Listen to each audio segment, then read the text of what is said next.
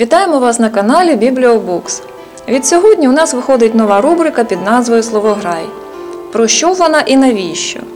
Як видно з самої назви, про наше рідне слово, про мову нашу калинову й солов'їну. Ви самі, мабуть, помічали, що у світлі подій останніх незалежних десятиріч рідне слово у рідній країні дуже важливе і вартісне. Воно об'єднує українців на шляху до кращої долі. І зараз усе більше мешканців України послуговуються її мовою не лише на роботі, а й у повсякденному житті і побуті. Але не у всіх ще виходить бездоганно. От саме для цього ми і створили нашу рубрику Словограй, щоб вчити мову і вдосконалювати наше мовлення. Ми завжди будемо намагатися, щоб наша інформація для вас була максимально корисною, зрозумілою і доступною. Про що буде йти мова у наших випусках? Про правопис та його зміни прийняті у 2019 році, про те, як розвивати мовленнєві навички, про те, як навчитися писати граматично правильні тексти, про наголоси, про ділову мову та її особливості тощо. Ви можете і самі запропонувати свою тему для обговорення. Ну а поки що, давайте починати навчатися і вдосконалюватися. А зараз ми вам представляємо ведучу рубрики Словограй Богдану Вікторівну Гусак. Пані Богдана людина без перебільшення, видатна і непересічна і у професійній сфері, і у творчості.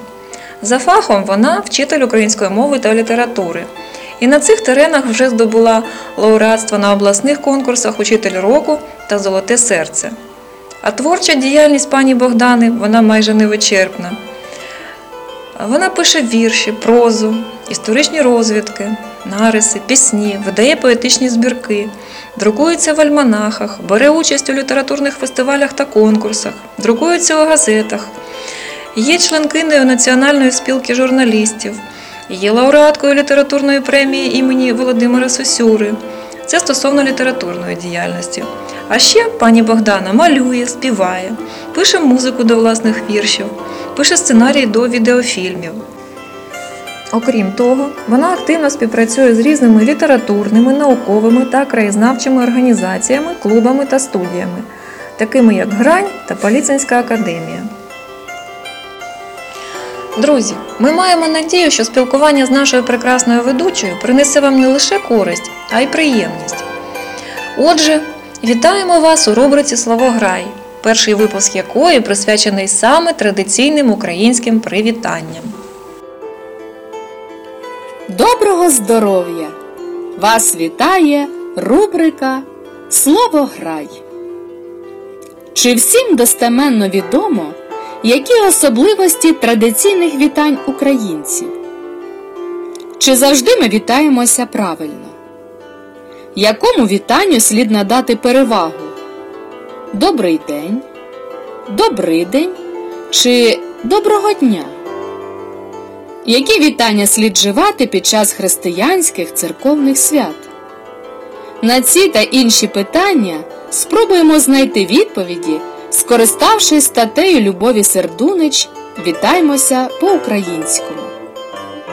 Як приємно почути слова вітання, а ще більше до душі, якщо вони сказані щиро, піднесено, радісно і твоєю рідною мовою. Проте форми вітання і прощання нерідко звучать у нашому повсякденні, м'яко кажучи, змодернізовано, до того ж змінено без потреби, особливо у розмовній мові. Їх, такі неправильні форми вітань прощань, можна почути із засобів масової інформації, і від посадових осіб, і від педагогів. Але ж насамперед усі вони, поза як є публічними людьми, повинні нести до громади літературну мову. Цьому, звісно, є пояснення, проте немає виправдання. Довговікове насадження іншої мови, а також заборона рідної дали свої негативні наслідки. І тому чуємо і самі, не задумуючись, повторюємо Добрий ранок, добрий день, добрий вечір. Або на нинішній кшталт, а для когось це мода, доброго ранку, доброго дня, доброго вечора. Цебто щодо кожної пори доби слово добрий уживають у формі родового відмінка. Проте, як стверджують сучасні мовознавці, зокрема професор, академік Олександр Пономарів, в українській літературній мові усталилися такі форми вітань: Доброго ранку, Добрий день, Добрий день, Добрий вечір, Добрий вечір.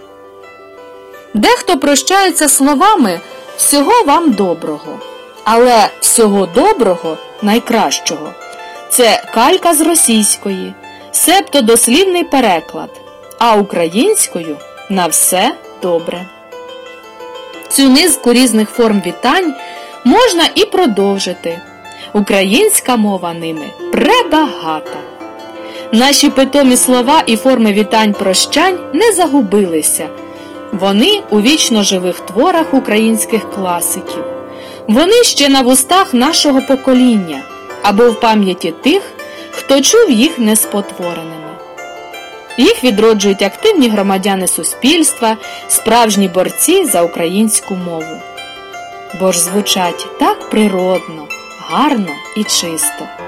Звучать достоту по-українському, мелодійно, органічно і милозвучно. Доброго ранку! Радий бачити вас. Привіт! Моє шанування. Здоровенькі були. Добрий день, добрий день, день добрий і вам. На добрий день. Будьте здорові з неділею. Доброго здоров'я, будьте і ви здорові. Добрий вечір, добрий вечір, на добрий вечір вам, на добраніч, добраніч. До нової зустрічі. Щасливо! Бувайте здорові, щасти вам, бувай! На все вам добре, щасти. І патріотичне привітання, відновлене в наш час. Слава Україні!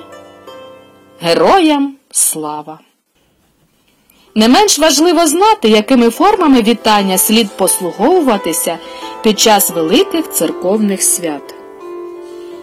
Традиційне християнське привітання Слава Ісусу Христу змінюється двічі на рік на Різдвяні та Великодні свята. Від 7 січня до 14 лютого включно доречно вітатись Христос народився і відповідати Славімо Його.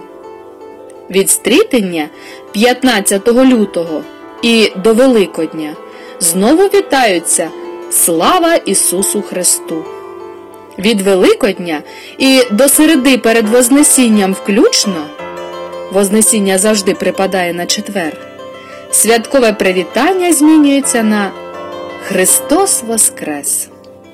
На Вознесіння віряни знов повертаються до звичайного Слава Ісусу Христу.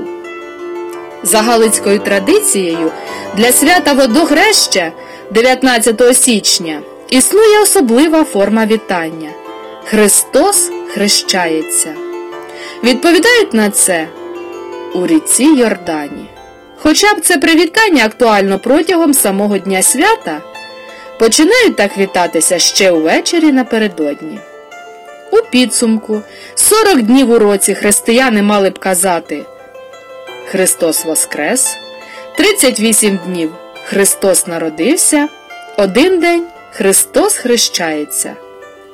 Решта 286 днів у році, 287, якщо рік високосний, відведено для Слава Ісусу Христу.